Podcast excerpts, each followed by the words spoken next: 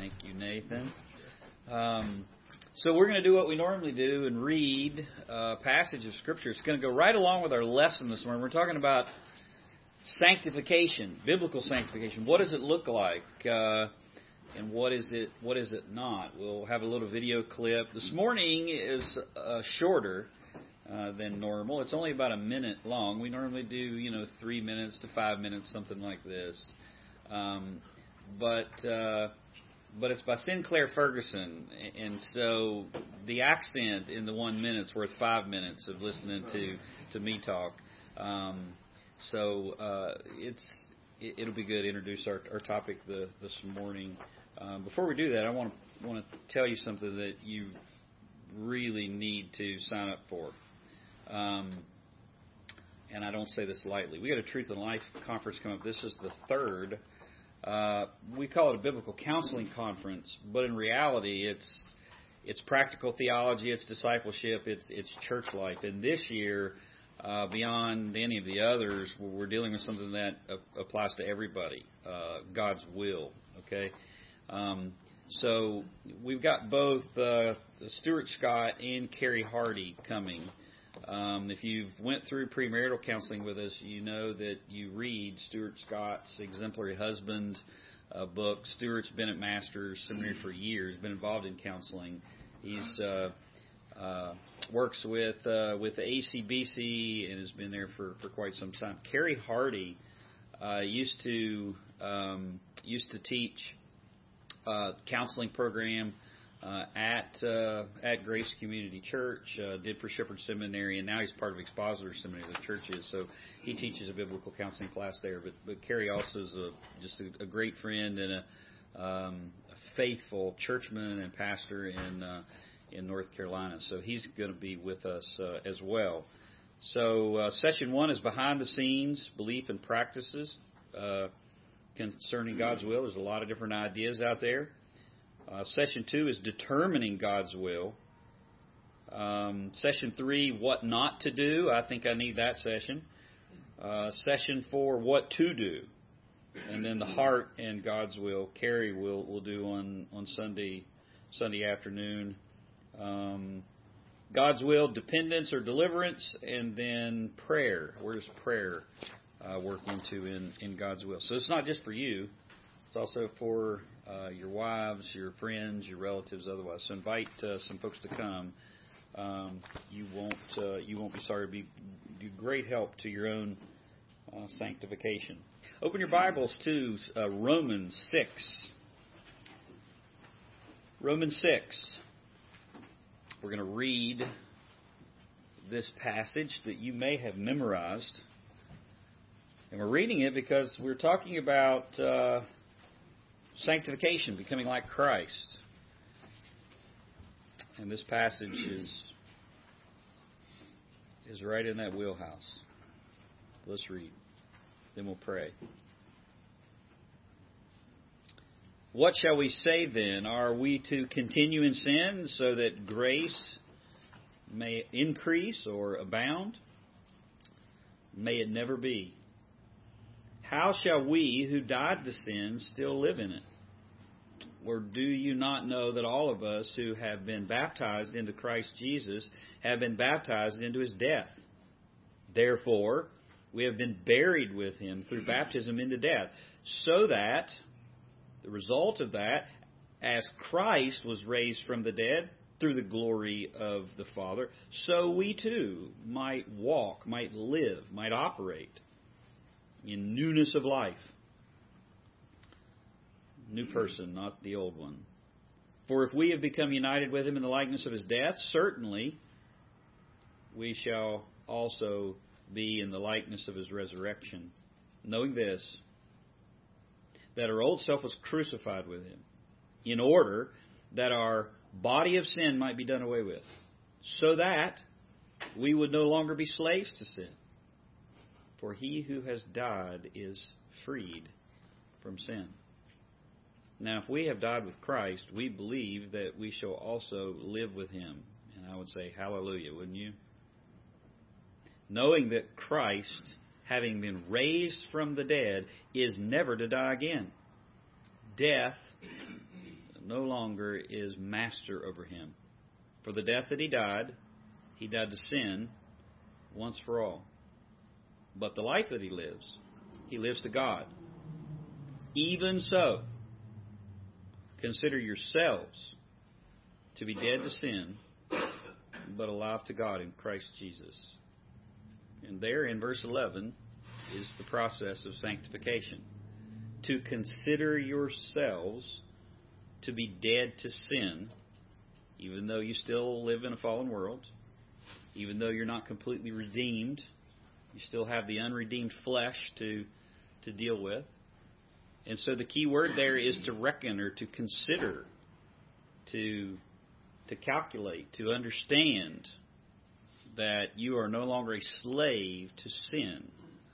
Sin tempts you, but it's no longer your master. So consider yourselves to be dead to sin but alive to God. And that's a process that you go through. Uh, from the moment of regeneration until glorification. The moment in which new life has been given to you by Christ until the point that the last vestiges of sin are removed, even from your body and even from even from your your heart, and you'll be with Him. That process in between is what we're talking about in in sanctification, um, and it is a battle for your souls, gentlemen. It's not something that you're passive in. As we're going to see before we're done with this study, it's it's not uh, quietism of let go and let God. You know. Uh, like a frog on the lily pad. Um, you just kind of om, and Jesus just sanctifies you. The Apostle Paul said that it's to labor to the point of exhaustion. You fight sin like the enemy um, that it is, not only the enemy that that your Savior defeated, but the enemy that can still um, bring you down and bring others down. And the process Paul describes right here. You consider yourselves to be dead to sin. You go back to the gospel. You go back to your justification. You are in Christ. You are dead to the power of sin. What he accomplished is completed and never to be undone. Um, and then you're alive to God. Look at verse 12. Therefore, do not let sin reign in your mortal body so that you obey its lusts. And do, no, do not go on presenting the members of your body to sin as instruments of righteousness, but present yourselves to God as those alive from the dead, and your members as instruments of righteousness. You see sanctification there? Don't do this, do this. It's hard to do that sometimes, isn't it? And so that's why we're we're in the middle of this study. So let's pray, and we'll watch our watch our video, and we'll, we'll start. We're going to be on page 115 in our Grace and Granite books this morning, um, and you had a little bit of homework that we'll talk about on page 116. Let's pray. Father, I do thank you for, for Christ. I thank you, like these men, you're here um, for the work that he completed, that he accomplished. I thank you for the the holy passions and desires that you have given us by your Spirit. And yet, like these men, Lord, uh, I desire even this day to live for you, to, to yield my mind, my affections, my will, uh, as a as a slave of righteousness, as your servant, and I do not desire to obey the the passions and the lusts and the desires of self and and sin and and Satan. Um, and so we together will will battle in that process, and we ask for your help. We ask that you would uh, you would illuminate your truth this morning. Teach us something, Father. Give us something, even in this hour, from your word that will help us in that battle uh, today. Thank you, Father, for these men um, who have come out this morning to, to love you, um, to be loved by you, and I pray that you'll bless uh, in all that's said and done. In Jesus' name, amen. All right. I think the the best place to go for a kind of one sentence answer to that is Philippians 2 12 and 13. Okay, can you start that again and let them see the question? The Christians to work out their salvation. But I What- think the the best Yeah, go back place start to again. go for a kind of one sentence answer to that is Philippians 2 12 and 13, where Paul urges the Christians to work out their salvation, which is not working up their salvation, but working out the salvation that God has already worked in. He says, Work out your salvation in fear and trembling, because it's God who is at work in you, both to will and to do of His good pleasure. So we fulfill all the responsibilities that God has given to us in His Word as we trust in Jesus Christ and seek the help of the Holy Spirit to fulfill that. So there's an integrated relationship. But we're never in a position where we can say, oh, that was the Holy Spirit, and oh, that was me. Because what we do is always the fruit of the Spirit working in us. That last part is why I showed you that video. In your sanctification, there's never a moment where you say, "Oh, that was the the Holy Spirit." Oh, no, that was was me. Your effort is is always the work of the the Holy Spirit through you. So even as we said last week, who's responsible for your sanctification, you or God? And the answer is yes. Um, it is synergistic. Salvation is monergistic. Salvation is an act of God where He grants you spiritual life. But sanctification is synergistic. It's, it's your effort, and it is the work of the Spirit woven together. And what comes through that, what comes out of that, is this overcoming of sin and the forming of Christ in you. And so on page 115, we're talking about sanctification, be, becoming like Christ. And sanctify, the word sanctify means to be set apart. In, in essence, it's a change that, that takes place. It's a continuing change worked by God that your effort is part of, freeing us from sinful habits and forming Christ like affections in us. Wouldn't it be wonderful at the moment of salvation that the all of the power of sin, all of your sinful habits, everything that you did before that, that you learned to do, wouldn't it be wonderful? Poof, that was all gone. Uh, I would love that, but that's not the way that God has chosen to work. We're dependent then on Him, even in sanctification. We go through we go through a process, and so regeneration is birth, sanctification is growth and uh, something that that will will help you know um, the difference between those two and what should be normal in a Christian life is you just think about a tree or think about a plant. Whatever is alive grows. If you had a, uh, a an evergreen tree in um, maybe somebody uh, you know you bought for your landscaping, um, and it was in a little pot from Lowe's and you didn't get it put in the ground, and so you left it in that little plastic, you know, pot that they have, and you left it on your your back porch, um, and it turned completely brown, um, and it sat there for let's say uh, all summer long, all winter long. You wouldn't look at that and say, you know, that tree is is alive. If it didn't show signs of life, if it didn't grow. Same way, let's say you took that tree and you put it in the ground and you you left it there for 5 years and it never did anything. You wouldn't assume that tree was alive. Well, it's the same way in your Christian life. Whatever is is is alive grows. And so you can't have spiritual life in you and growth not not happen. Now that growth may be may be incremental in your life. It, you maybe look at somebody and say, "Wow, they're really growing," and then you may look at your own life and say, I don't, "I don't see a whole lot of growth." Be encouraged if there's life there, if there's any growth, because that means you're in Christ. but to the extent in which you pursue the Lord, there's a correlation between that and how much you grow, and so we're called to to to go after it, um, if you will. So last time we looked at, so what does this look like? How do I recognize change? What is change involved? If sanctification is change, if sanctification is growth, what does it look like? What does it not look like? What does it involve? And so last time we talked about that True sanctification involves repentance. So, true sanctification, number one, can be explained both negatively, what it's not, and positively, what it is. So, we talked about what sanctification is not. It's, it's not just the relief of trials, it's not produced by passion and, and feeling.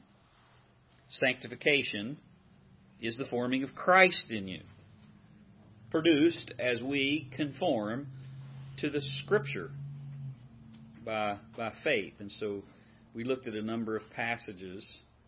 Um, that happens battling the way God commands, abandoning self, uniting faith with hearing, and then understanding God's God's sovereign hand. He allows trials, he uses trials. So here's your homework. Number two. True sanctification engenders true repentance. But false repentance bears the, the following marks. How do you know? Let's say you're discipling somebody, and they're telling you, I've repented. How do you know? Whether you really have you ever heard this when somebody uh, talks to you about their sanctification or their growth or they're dealing with sin?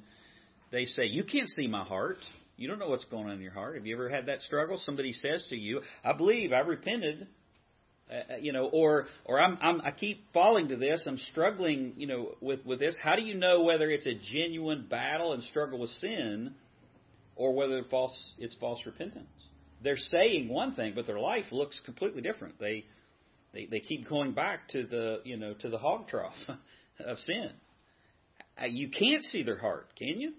No, you can't. I mean, you can't see their motives. We're, we're told not to even judge somebody's motives. You, you don't, you can't see inside. So, has the Bible given us anything to be able to look at our own hearts, or to be able to look at the hearts of somebody else that we're discipling, and say, "Ah, oh, right there, that's that's the fruit of repentance. That's that's real biblical repentance, not just."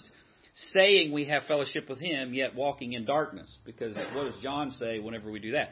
We say, I'm right with God, I have fellowship with God, everything's right with God, yet I live my life in darkness, what's the Bible say? That I'm a carnal Christian? I lie and do not the truth. That's the way I memorized that. It's right there. So Jesus talks about you'll know them by their fruits. It's not just what we say, but but what we do. Now, we've already talked about this, but it's a good point to say you can't back into that. You can't start doing righteous things and back into your relationship with God. Your relationship with God is established through regeneration, through Christ, through salvation. But then when spiritual life comes, then that changes the way that you live. There's biblical fruit that comes from that. And so you can't say you have fellowship with God. I'm right with God. I, I love Christ. I, I'm His. I've died to sin and then live in it. Now, does that mean that the Wesleyans are right? There's a, a, a place of of complete sanctification because I'm in Christ. I'll never sin again. And will you struggle with sin? Yes, you will. And that's what we're talking about the struggle, the battle. But the battle comes from desire, and then you make progress in that in that battle. Might be incremental, might be really small, might come in fits and starts, but there is life there. So true sanctification, what will that look like? It will it will have repentance. So, what is repentance? What what marks will be there? Well, we're going to look at that in a minute, but let's let's let's look at some false marks of false repentance. So, let me look up uh, Hebrews twelve seventeen. And uh, somebody look up Psalm 51 4. Who will look up 1217? Rich, you do that for me? Uh, who will look up 51 4? Okay, Russ bitterness towards God, Hebrews 12:15.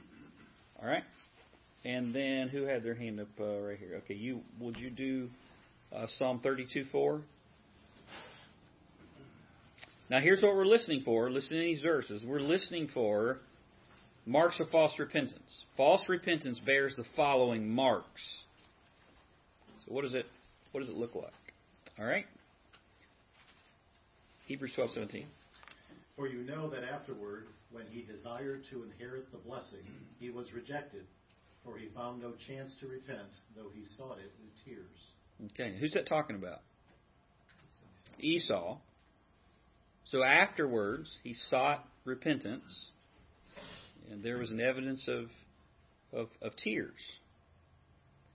So, A, false repentance bears the following marks. The first one is mouthing confession, but without true change. I mean, that's not a picture of God saying, Esau going, genuinely repenting, and God saying, nope, too late to repent, not going to, not going to accept you. That, that's not the point. The point is false repentance. God knew Esau's heart. He, he knew that this wasn't about, I've sinned against you, God, and, and I'm genuinely uh, repentant of that. He knew that, that, that Esau was, was, like, was like Saul, saying one thing, but, but actually his motives revealed another. So, so the first mark of false repentance is, is mouthing confession, but without without true change. Look at number two, or B.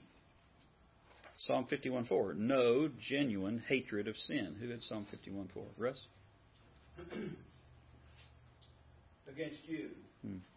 you only have I sinned and done this evil in your eyes, in your sight. Against you, and you only have I sinned and done evil against you. So this is David this is after the sin of Bathsheba. And this is one of the, the penitential Psalms, Psalm 51. So, what is David saying there? That he didn't sin against Uriah or Bathsheba? Is it saying that our sin is only against God, that it really doesn't matter what we do to other human beings? the answer to that's no, obviously.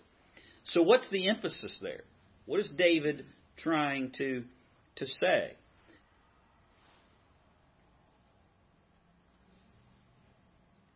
The, the, the root okay. of his sin uh-huh.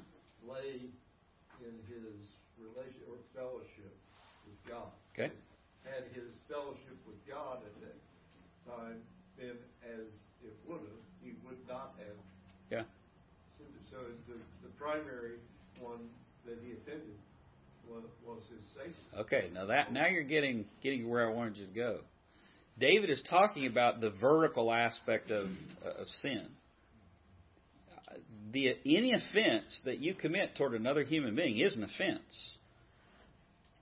But before you realize how great that offense is to another human being, you have to realize how how great your offense is was to was to God.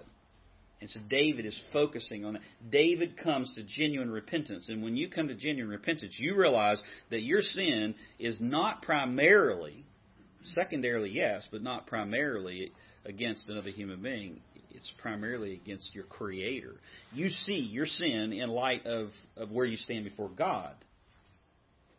And so, one of the marks of false repentance is no genuine hatred of sin. I can be sorry for what I did. I can be sorry that I got caught. I, I can even have um, uh, emotional reaction. I wish I hadn't done that.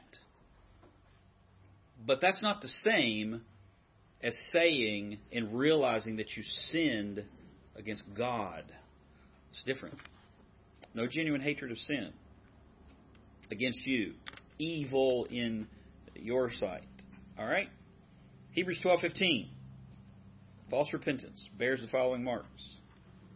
See to it that no one fails to obtain the grace of God, that no root of bitterness springs up and causes trouble, and by it many become defiled. Okay. Read that for us again. 12:15. See to it that no one fails to obtain the grace of God, that no root of bitterness springs up and causes trouble, and by it many become defiled. Okay, no root of bitterness. So one of the the evidences of one of the marks of false repentance is bitterness. And bitterness in particular toward God. So what does it look like to have a root of bitterness, to be bitter toward toward God? How, how does that show up in in repentance.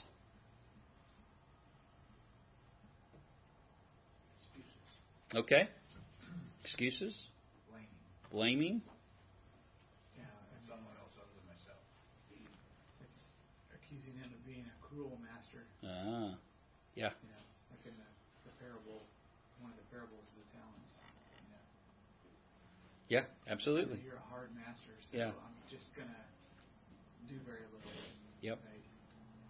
That's exactly right. Russ? I was bad, but he was worse than me. Mm, okay. I was bad, but he was worse than me. That's good. Yeah.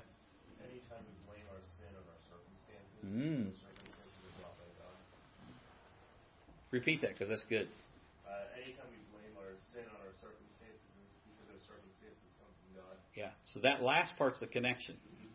The world blames their sin on their circumstances, but the point is, as a Christian or somebody who who, who knows what is what's biblical, you know God is the one who's in control of your circumstances, so you end up blaming God. You backdoor blame God for for the circumstances, which kind of goes with what David, you know, was and Russ were saying that you you're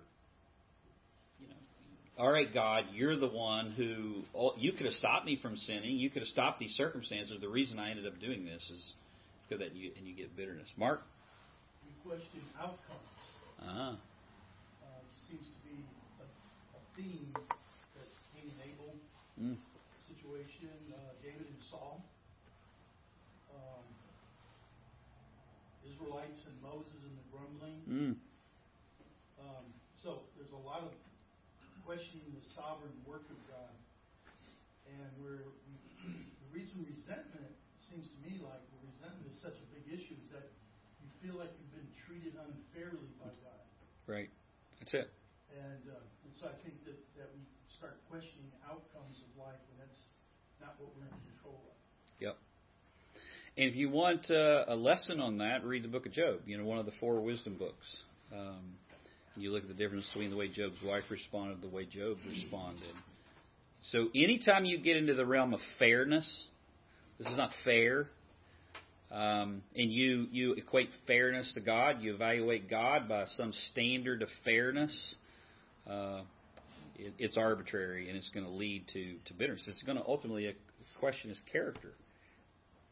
Um, whether it's character in how he's bringing about your circumstances or, or otherwise. You know, uh, prayer not being answered. Prayer not being answered. I mean, ultimately, the root's unbelief. And unbelief specifically about the character of God. And that leads to bitterness. Believing wrong things about God, believing wrong things, period, will lead to bad fruit in your in your life. Um, so remember, the purpose that, of the Bible is not just to tell us what to do. It tells us what to do. There's plenty in there to tell us what to do. Right, wrong, black, white, obey my law, this is my law, don't do this, do this. But the majority of the Bible tell, tells us how to think, and in particular, what to think.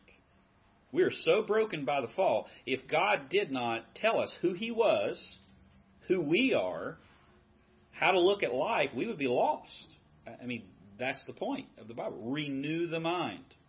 Don't be conformed. There's an agenda. It's trying to teach you how to think about life and about God in the hmm. culture. It's trying to conform you into its mold.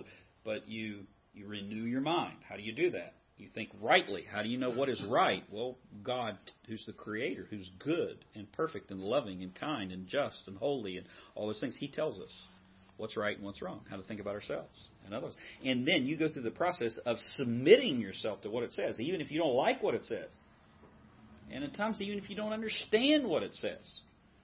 Listen, don't get concerned that there are certain things about God that you can't understand or it seems like you can't reconcile in the Bible. It's a good thing that God knows more than you and you can't figure him out, right? It's that's a good thing. That's not a bad thing. Just submit to whatever he says and say, I don't know, but God does and and I trust him. But that's what the text says. So submit to the text. Uh, let's look at the last one. This is interesting because this, this, this can really hit home. False repentance bears this mark Psalm 32 4. For day and night your hand was heavy on me. My strength was drained as in the summer heat. So that's David. Day and night your hand was heavy on me. And he's talking about what's going on when he refused to repent. So God's hand is is pressing on. Um, the most miserable times in your life, in my life, in anybody's life, especially a Christian, is when God's hand is on you. He's putting His finger on something in your life, and He's doing that to get you to repent. And you refuse. You you become calcified through your sin. You don't want to do it. It's hard, whatever it is. And and you can get away from other people, you can run from church and other Christians, but you can't get away from your conscience and God, can you? And so that's what David is saying. Day and night, your hand was heavy on me. And the Lord's is very gracious. He only puts just enough pressure to turn you to Him. I mean, He's not a harsh master, as David said earlier. Just enough pressure to get you to turn. But if you won't turn, He loves you enough to just keep pressing, doesn't He? Keep pressing, keep pressing. And the longer you stay under that pressure. Now, the next verse is great. Because David says, Then I confess my sin to you. And the Hebrew is like a dam burst. Well, what's, what's burst, bursting there is, is, this, is this conviction, you know, that I need to do right. And then, there, then there's a doing of right. Uh, no, you talk about happy day. happy day whenever we submit to the Lord. Um, he floods your soul with joy. And he does that immediately. But notice what, what we're looking at here. We're looking about a false mark. So, how do you know whether you've repented? Well, there can be a countenance or a disposition that hasn't changed. You're mouthing the right things, you're saying the right things, but but there's still a, there, there's still a, um, a bitterness towards the Lord, or there's there's still a frustration towards the Lord. There's still something there, and you'll get into this a lot Eh, especially either as Christians or people that have been raised in the church and know the right things to say. So intellectually, in their conscience, they've been instructed to know what the Bible says. They know what's right and they know what's wrong. So their conscience is is instructing them. But your conscience doesn't change you. It just gives you a moral standard that you have you've bought into, right or wrong. So you've been taught this way, but you really don't want to do that. And so you're battling. You can't get away from your conscience. And so they'll you'll see it. They'll go through this process that they know what's right, but deep down they don't want to do what they know to do. And so ultimately they'll come to the place either of submitting to that or they'll bolt, which is usually what happens. Wrestle, wrestle, wrestle, months and months and months, no change. You know, take take one step forward and then one step back and they're no different after six months of, of discipleship or counseling or talking to their pastor or whatever it is than they were when they started. And a lot of times that's what's going on. They know what, what's right. Conscience has been instructed, but deep down they don't want to do it, and they're battling with um, with God. So a countenance or disposition that hasn't changed can be an evidence of of uh, that repentance really hasn't taken place, even though you're saying the right things and you know uh, the right things. Any questions about any of that? Comments about that? Yeah, Jason. Yeah. So um, just with repentance, sanctification, um, I know there are terms thrown around, mm-hmm. but what? How do you?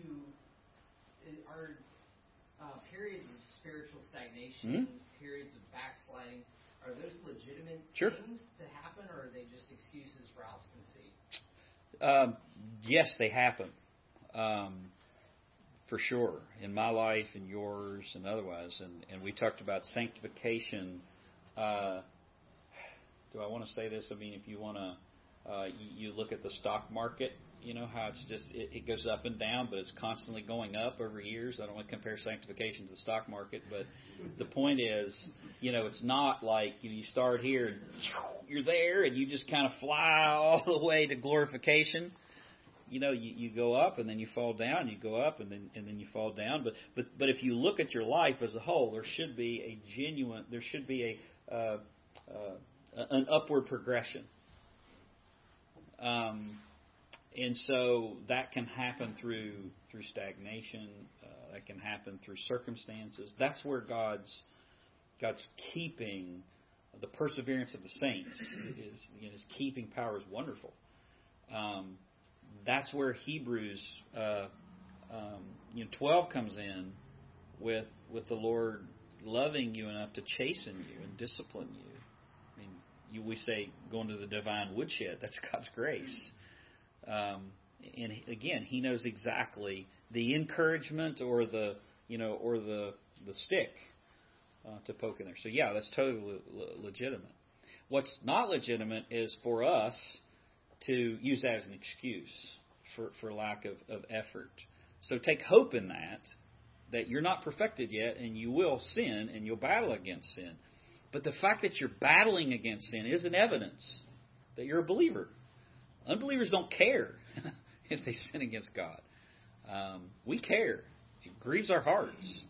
So yeah, totally. Any other comments? Yeah, Jim? Yeah, a couple of verses on that. Um, one is that God says, I will put my spirit in you Mhm. and cause you Mhm. to walk in my statutes, and you should keep my judgments and do them.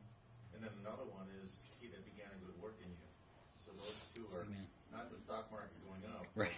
That's how we're called to heaven. Amen. Excellent. Both those verses are right on, Dave. I, I, when we start talking about this battle, I love uh, things that R.C. Sproul put out years ago, and he was talking about a student came to him who was really struggling with assurance, Hmm. and and he said, "Come on, what's wrong with you?" You know, R.C. said to a student who's coming to him down, like, "Don't you love the Lord your God with all your heart, soul, mind, and strength?" And the guy, he's like, Yeah, you know, oh. And he's like, oh, okay. Well, how about this? Don't you love him enough? And of course, the guy's like, no, I don't. And he's Yeah. further down. He's Yeah, about right. to crawl out of his office in tears. And he says, well, let me ask you one more question. Do you love him at all? Hmm. And um, you know, that's the gift. Amen. Because I, I don't think we can have any hope Yeah. Oh no. if this isn't the gift from him. Amen. So Amen. It's good. It's good. All right, four critical component, components to the process of of change. So here's some marks of false repentance: mouthing confession, but no true change ever taking place. No genuine hatred of sin. You know, a bitterness towards God, a blaming of God. Countenance, disposition the same, it doesn't change. So, what does it look like? Well, the first component in the process of true change is recognize is to recognize and acknowledge guilt. All right, so now we've kind of moved into a new topic that we haven't talked about yet, which is guilt. Psalm 32 kind of helped us. 32:4, when David's hand says, David says, "Your hand was heavy on me." So the first component in the process of true change is to recognize and acknowledge guilt. Eyes open, you realize it, you recognize it, I'm guilty, and and then you acknowledge that. There are people that are brought to recognize something, but they never acknowledge it. So those two things go together. And that's what's happening every time that you hear the word preached. I mean, that's the purpose of the uh, of preaching not the only purpose, but it's one of them. Because God's announcing the truth to us, He's announcing the truth over us, and we acknowledge that's what you say. I acknowledge that, and then I recognize that, and then, then I acknowledge that. So the first component, or say it backwards, you'll never change. Change will never take place in any area of your life in sanctification until you recognize and acknowledge guilt uh, for sin or or otherwise. Guilt before God primarily, and then also against man. Um, so is that the way? What, is, what does the world say and think um, about sin? What's what's the the steady stream of uh, of ideals that, that come to us about guilt? It's a good thing or a bad thing? Bad thing according to modern psychology. Yeah, it's bad. You want to get rid of that. Yeah. I mean, you're just, you're just, I mean, why would you believe in a God that just makes you feel bad all the time? Because He doesn't leave us there. so that that's the, the that's the the trap of Satan and the and the uh, why, why the world's way is so horrible. The world's way says don't worry about the guilt, but it never changes anything. It leaves you there. It leaves you in the condition. I mean, think about how horrible of a, of a system it is that tells you you you have a you have a disorder. And there's no cure for your disorder. You're going to have it the rest of your life. Versus telling that person or helping that person realize that the issue is sanctification or sin or something that you can confess and repent of. Now, who's cruel? I'm telling you that I'm seeing something in your life and you have a disorder and you can never overcome that disorder, ever. You're stuck there. Or somebody who says you can confess that and God can remove that from your life. Well, one may see the the disorder part may seem like oh okay I figured out my answer. I have you know ADHD EIO whatever it is. I figured it out. This is why I've been struggling my entire life. Now I have enlightenment. I understand. But now I'm stuck with that the rest of my life. I can never overcome that. I can figure out methods and ways to try to mitigate that to try to keep it from working in my in my life but or I can take medication, or I can do something else, but I can never fix it.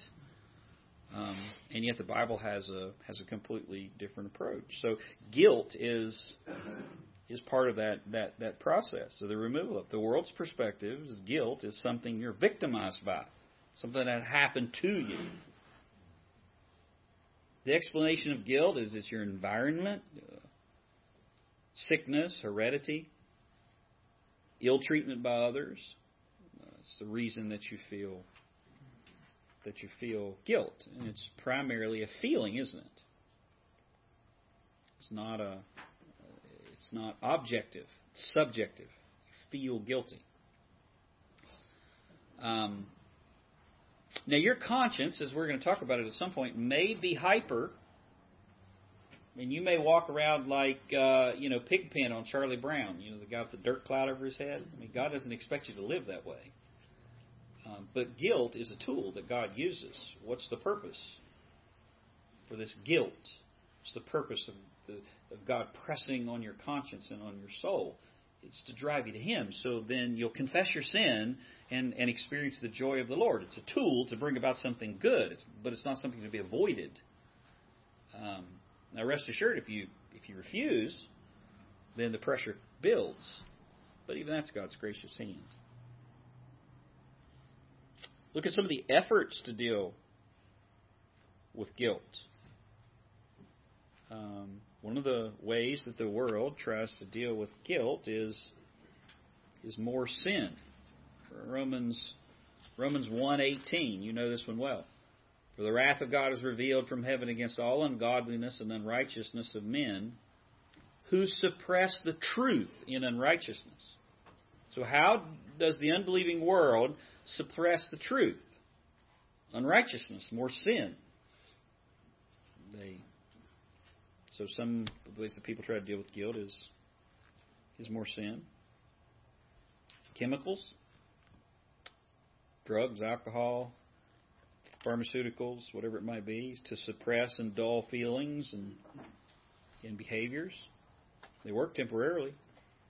They don't bring lasting change the same problem is is there. Uh, blame shifting. It's their fault. Efforts to deal with guilt. You know you're guilty. Would you blame somebody else? What's an example of that? It's an example of somebody blame shifting. They know they're guilty. Guilt comes. They feel bad for what they did, but then they shift the blame. It's an example of that. Way my church taught me. Mm-hmm. They they cause this guilt in me. That's good. That's exactly right. He made me angry. He made me angry. When I read this and I, I wrote down, what's an example of this? Um, my mind went back to uh, convictingly to when I would get angry at one of my one of my children, my initial reaction was, well, you know, if you hadn't been running around acting like an idiot, then you know I wouldn't have flown off the handle or whatever it is. It's blame shifting, isn't it? Yeah, Jim. Sometimes people blame it on genetics. Okay. You know, have an alcoholic gene or Yeah. a homosexual gene. Yeah. Absolutely. I think it's pride. It is. Uh, I think we we, we want to exonerate our, ourselves. Yeah. You know, show, show up Yeah. somebody else's. And remember, guilt's coming. So you know that you're, you're guilty.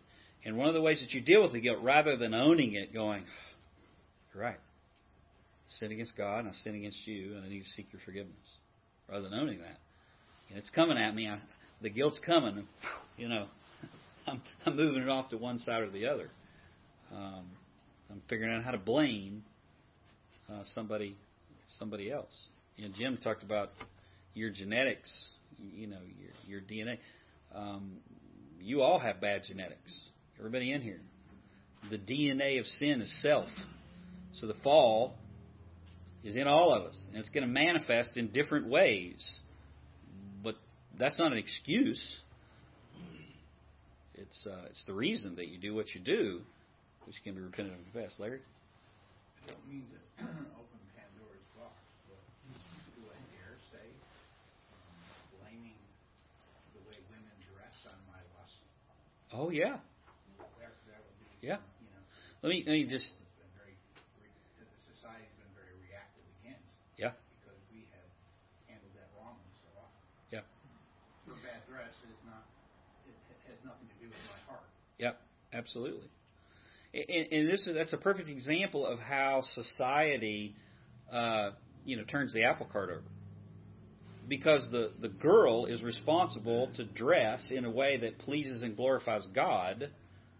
So what society says is, well, you you know, if I walk around half naked, you can't blame you know you, you can't blame your lust problem on me. Well, no, you can't. It's your problem. You got to deal with it in your heart but put some clothes on, right? I mean, it, it's both. So what society says is, it, it just it, it always it always leaves you know something out. But that is a way to you know to to blame. Well, it's the culture. The culture's so bad today. You know, pornography's rampant today. It's so easily accessed. So that's the reason that you know that that I struggle. Have you have you ever read anything historically about Corinth? I mean, there's all manners of so it's a hard issue, so you can't blame it. Yeah. Somebody else have something? Yeah. I was going to say, I had a assistant pastor one time who, in order to teach his youngest daughter about Mm. dressing modestly, just took her to the mall one Saturday. And they just sat out in the mall. And he said, what we want to do is I want, I want you to observe the girls that the young men will turn around and look at. Mm. And it was usually Yeah. those who were And that was helpful he to her. So, that one of the reasons you, as a godly young woman, want to dress Yeah. in a modest fashion Yeah. so that you don't encourage that. Is it their fault that they're lusting? Yes, but don't don't be guilty Correct. of en- encouraging Yeah. that, bringing uh, undue attention Yeah. to yourself and especially to your body. Yeah. It's a it's a multifaceted sin.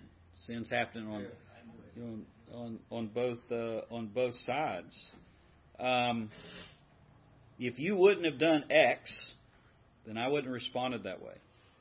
If you would have done what I said, I wouldn't have got angry. If you would have been a submissive wife, then I, I, I wouldn't have treated you that way. That's blame shifting. I think it's super helpful, Pastor Carey, that we make the observation that our gut inclination is going to be to exonerate ourselves. Yeah. that humbles us.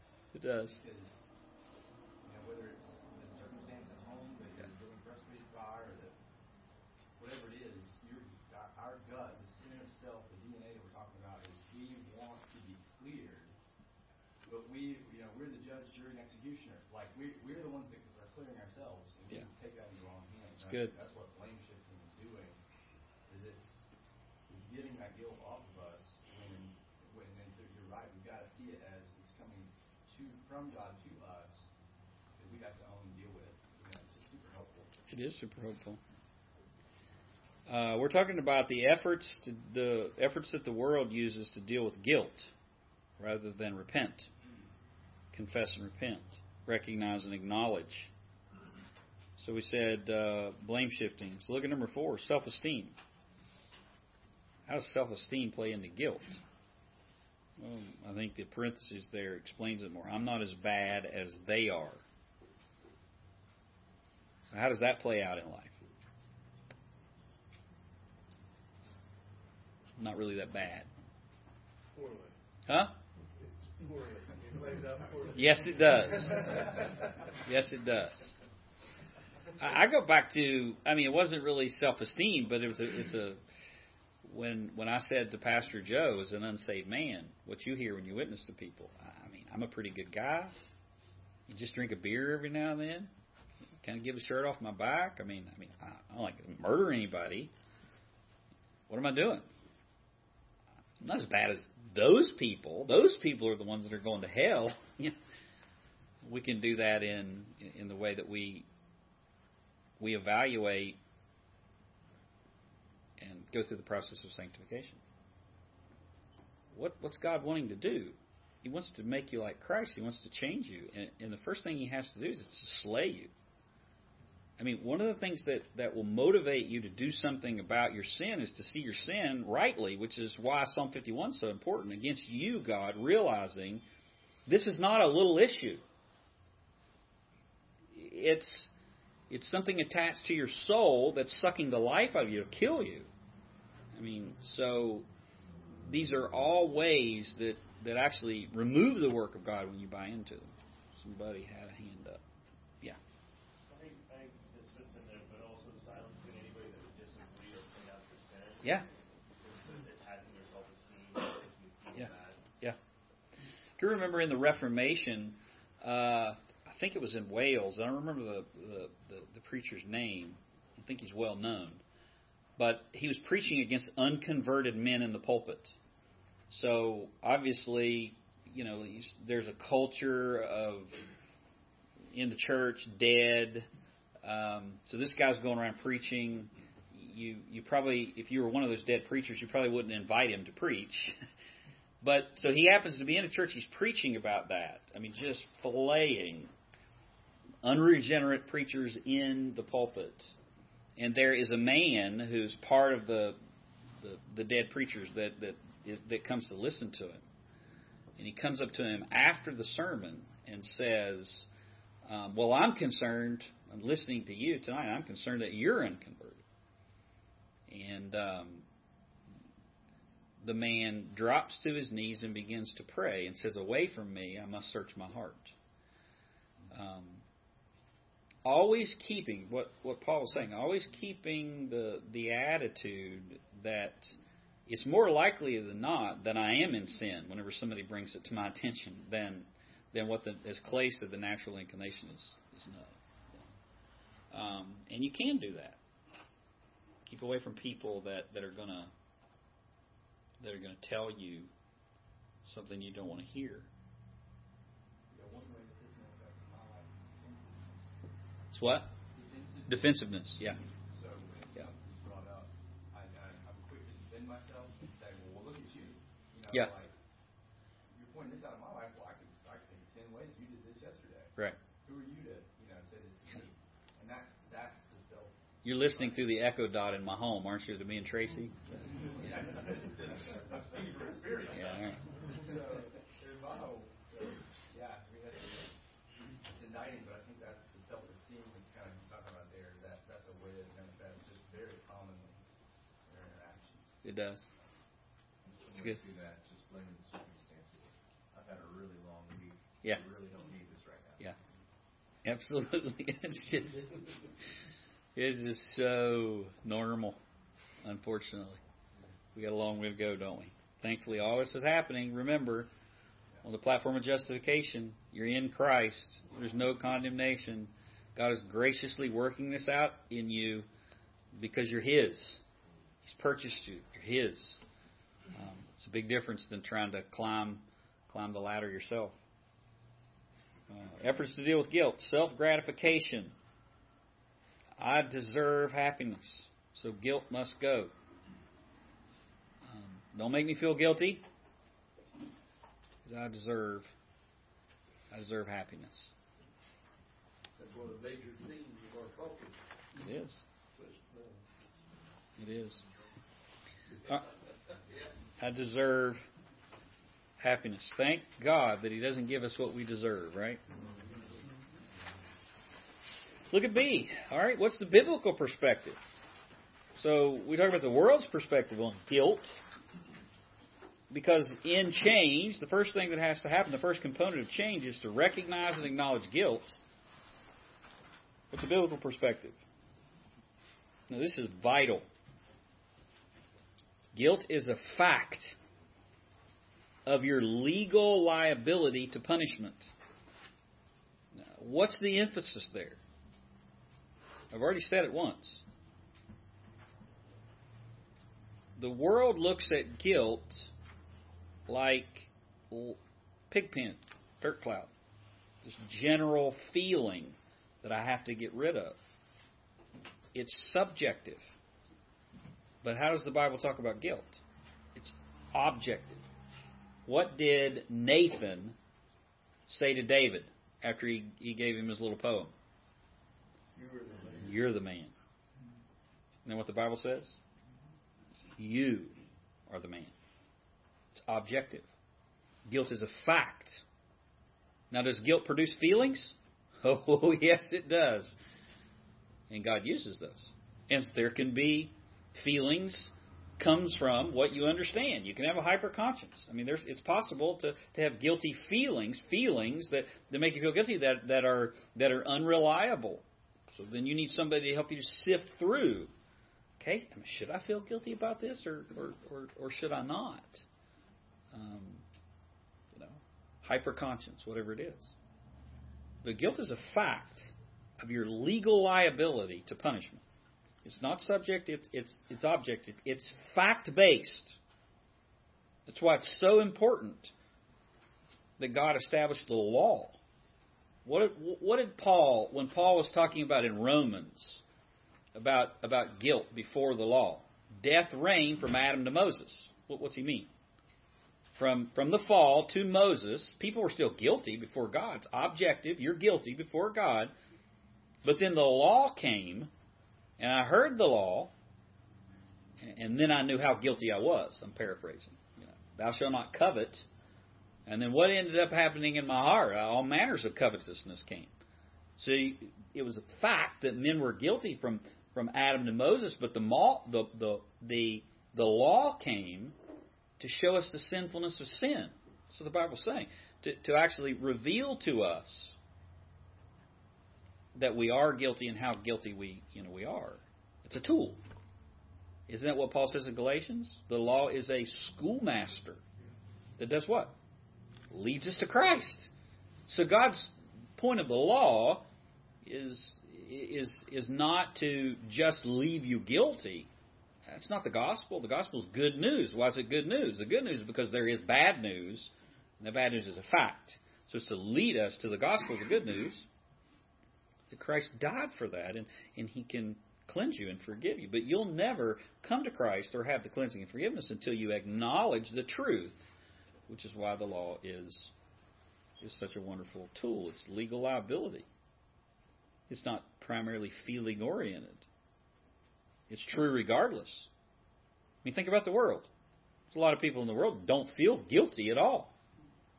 You know what Romans 1 says? That you can get to the point in your sin. Romans 1 talking about homosexuality. You get to the point where you're, you don't really care. You even heartily approve the, the world. Uh, you know, we, we clap at people that that are objectively guilty. They're going to stand in judgment before God. Why? Because God's the creator and He's declared the law and the standard, and, and you can clearly see that, that they, not only it's not hard to figure out whether they're measuring up. They say, I don't measure up and I don't care. And, and, and the world gives hearty, hearty approval of that. They don't feel guilty. No guilty feelings. It's objective. Look at one. Guilt is universal because sin is universal. And guilt is also specific. Guilt is universal because sin is universal. You know Romans 3:19 and 3:23. All have sinned and fall short of the glory of God. There's nobody that's not guilty. It's objective. Everybody sinned.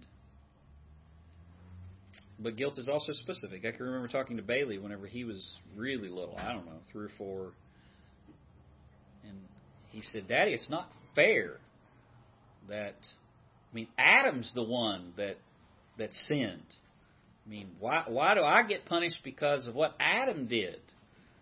And so then I quoted him, you know, Paul in in Romans five.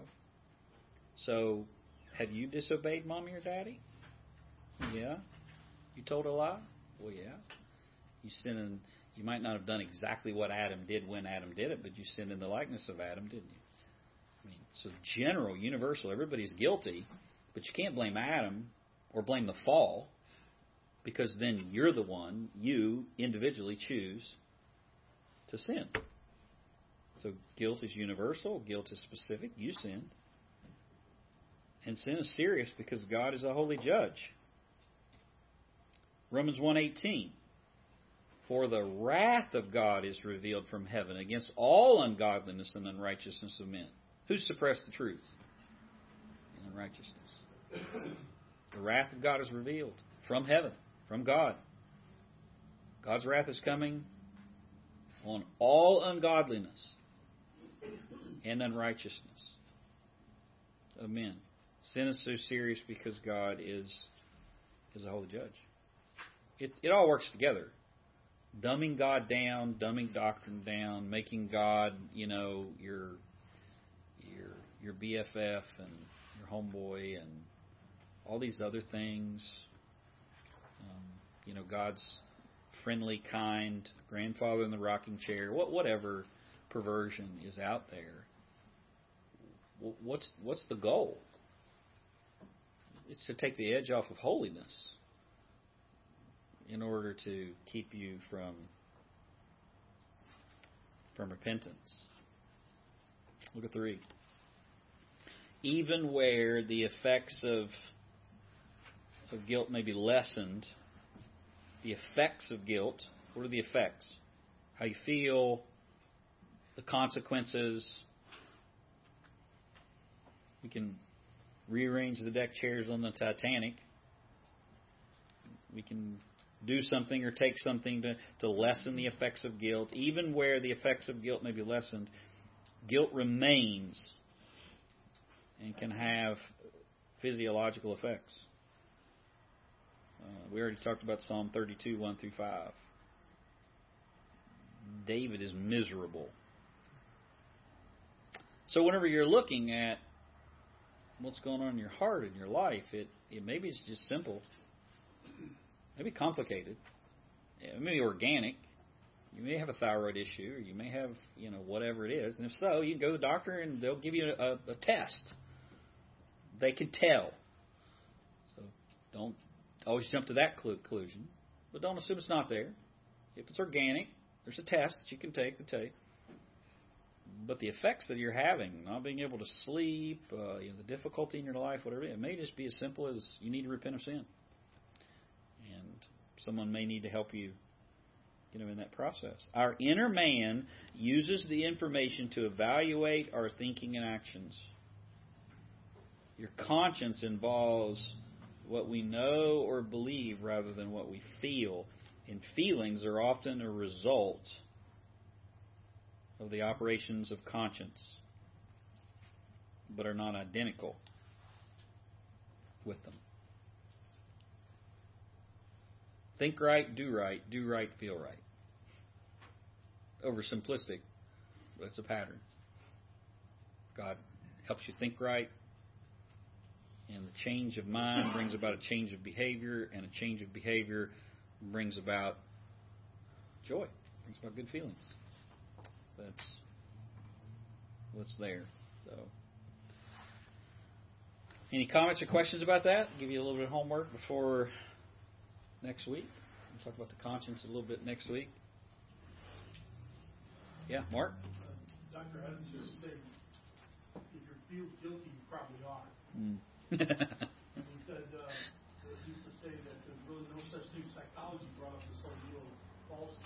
Mm. Yeah. So even if we were not believing right, we're still guilty of that. Yeah. We may. So I can do that. We're believing right, thinking yeah.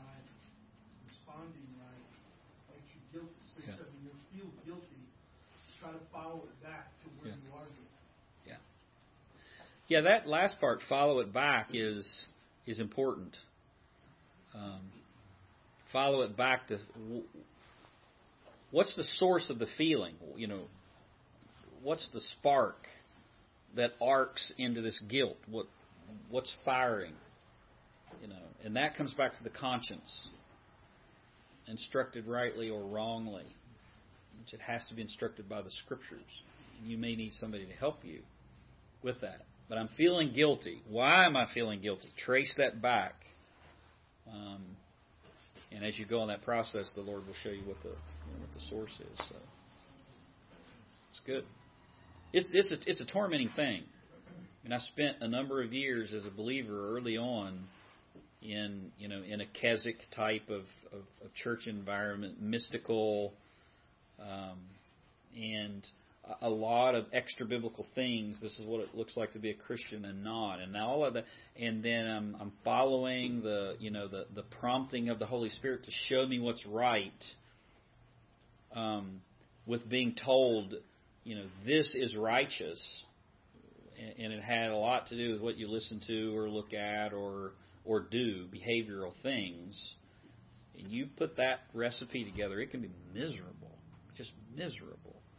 Um, so you may have to sort some of that out. Somebody help you sort some of that out. Um, but that feeling of guilt, that guilt feeling that it's producing, it is helpful in that process. So trace that back to the source. If you don't know how to do that, help some let you know, let somebody help you because it should come back to the source of something objective. This is what God says is right and wrong and you're not measuring up to that, or you are, and, and somebody may need to help you show, may, may need to help show you what that objective truth is, and help you evaluate how you're processing it. But the guilty feeling, don't just let that go, because it won't go away. You'll figure out some way to make it go away, and it won't be helpful to you. But God's allowing it to go off in order to uh, to help you in, in, in sanctification. So, all right. Anything else? Good. Let's pray. Father, we love you. Sure. Thank you, Lord. Thank you for Christ. Thank you for Jesus. Thank you for his righteousness. Uh, how overwhelming and futile and hopeless this discussion would be if justification wasn't wasn't a, a declaration by you that we're righteous even though we're not because of Christ. I mean, if we had to if we had to go through this process in order to get to heaven, or to we had to go through the gaining of righteousness, we, we had to be sanctified, we had to, we had to do this battle in order to get into heaven. You just give up. Um, but this is a joy knowing that I want to do this because I'm saved and secure and and I love you and you love me and nothing will ever change that. Thank you for that blessing, Lord. Thank you for these men. Give us victory in this battle. Help us to labor um, and trust in you with the resources in Jesus' name. Amen. Uh, next week, here's what I want you to do. I want you to read these verses uh, about the conscience, the importance of a clean conscience, the reality of abused consciences, seared conscience, calloused, untrained, overactive, biblically uninformed. And we're going to talk about that uh, next time. So look up these verses about having a clean conscience or an abused conscience. And we will be back. Don't forget, go online, Truth and Light. Uh, register yourself, your wife, your kid, your dog, whoever it is. Mark will take you all.